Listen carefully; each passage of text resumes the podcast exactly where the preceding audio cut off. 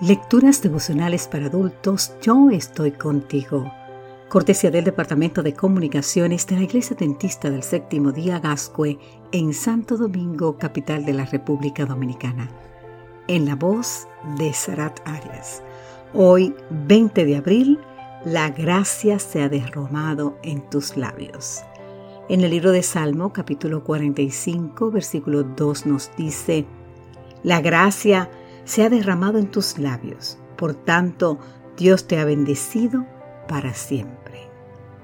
En junio del 2020, estuvo a punto de ocurrir una grave catástrofe aérea en el aeropuerto Charles de Gaulle en París. De acuerdo con un informe publicado por CNN, el controlador aéreo había autorizado el despegue de un avión y el aterrizaje de otro en la misma pista.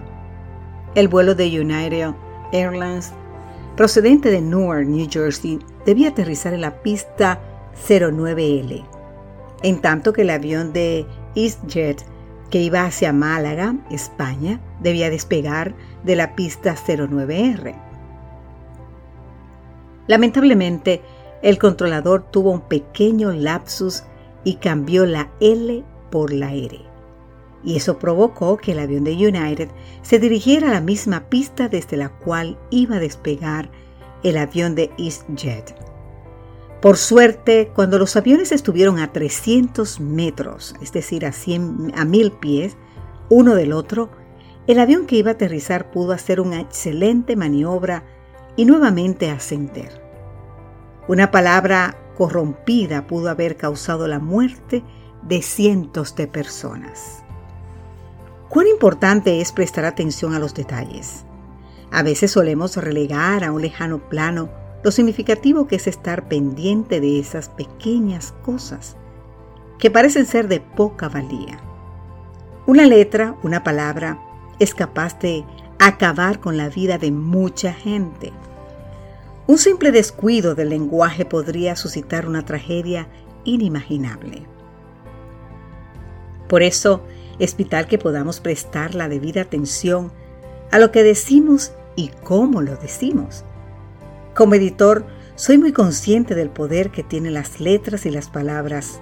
Sin embargo, como ser humano repleto de debilidades, es incontable o son o en incontables ocasiones me he descubierto a mí mismo teniendo en poca estima dicho poder. Las palabras dadas a los creyentes de la ciudad de Colosas son hoy más significativas que nunca.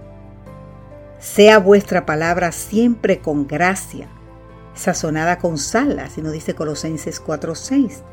Y Efesios 4:29 agrega, ninguna palabra corrompida salga de vuestra boca, sino la que sea buena para la necesaria edificación. A fin de dar gracias a los oyentes. Palabras con gracia y que transmiten gracia. Ahí tenemos un solemne desafío. Querido amigo, querida amiga, el texto de hoy afirma que Dios derramó su gracia en los labios de su ungido.